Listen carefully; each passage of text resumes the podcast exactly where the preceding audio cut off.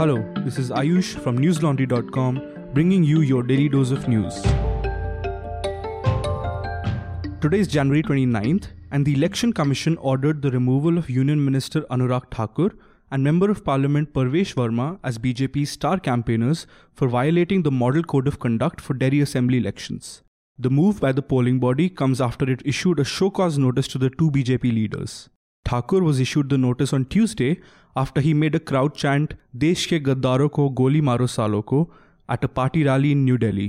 Meanwhile, Election Commission issued the show cause notice to Verma today for his alleged comments that protesters at Shaheen Bagh can enter homes and rape sisters and daughters. The EC said that Thakur's statements have the potential of disturbing communal harmony and aggravating the existing difference between social and religious communities. He had been given time till 12 noon on January 30th to file his reply.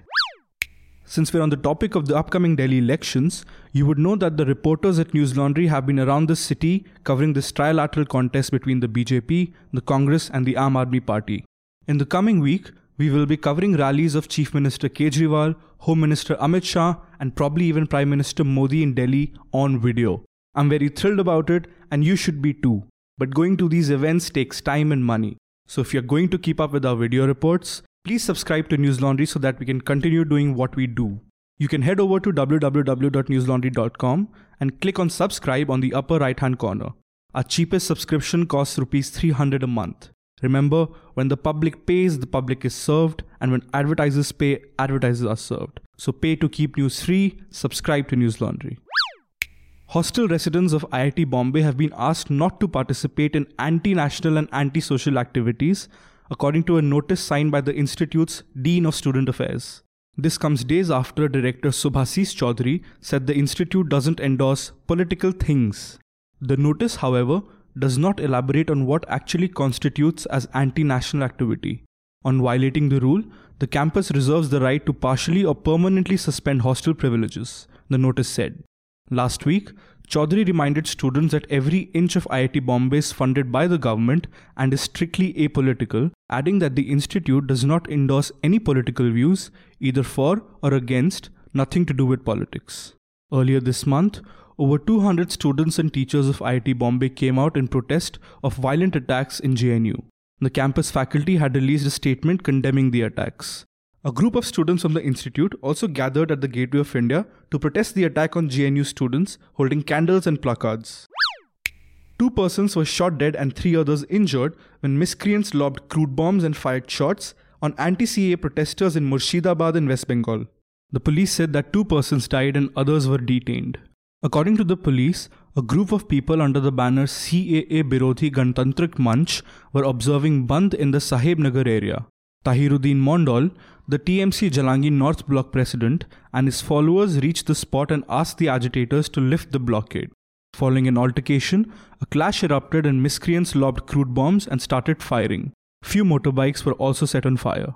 The new citizenship law seeks to grant citizenship to religiously persecuted Hindus, Buddhists, Sikhs, Jains, Parsis, and Christian refugees from Pakistan, Afghanistan, and Bangladesh before December 31, 2014. After Indigo and Air India, SpiceJet and GoAir have banned stand up comedian Kunal Kamra from flying with the airline till further notice. Kamra heckled journalist Arnab Goswami on a flight, the video of which went viral online. Civil Aviation Minister Hardeep Singh Puri also took to Twitter and said that they had advised other airlines to impose similar restrictions on Kamra. In a statement, Kamra said he politely asked Goswami to have a conversation and later gave the news anchor a monologue about what he felt about his journalism. He said he went back to his seat when the stewardess asked him to move.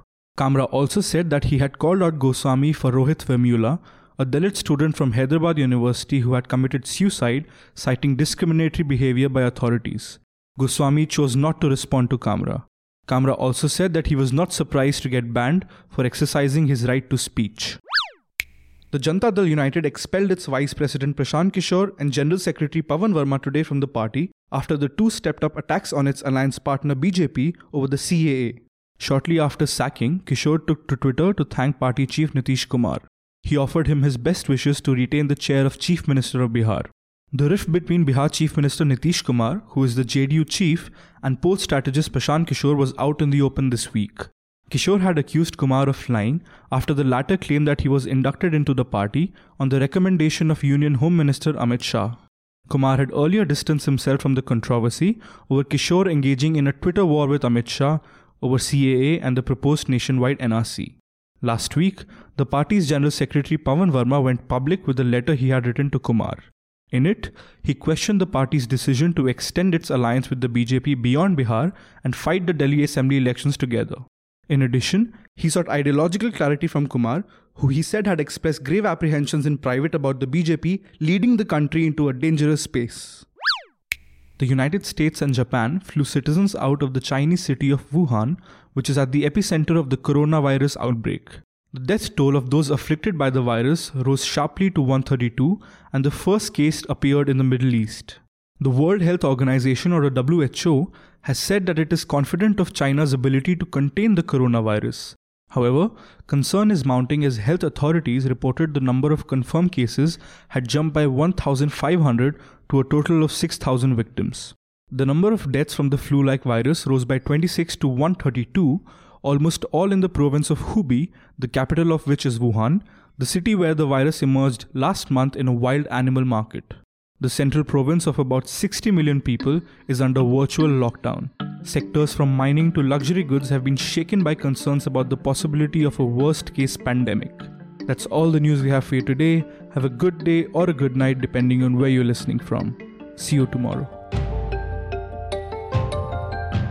All the News Laundry podcasts are available on Stitcher, iTunes, and any other podcast platform. Please subscribe to News Laundry. Help us keep news independent. Catch all our podcasts on news, pop culture, current affairs, and sport, visit newslaundry.com. Follow us on Facebook, Twitter, and Instagram, and subscribe to our YouTube channel.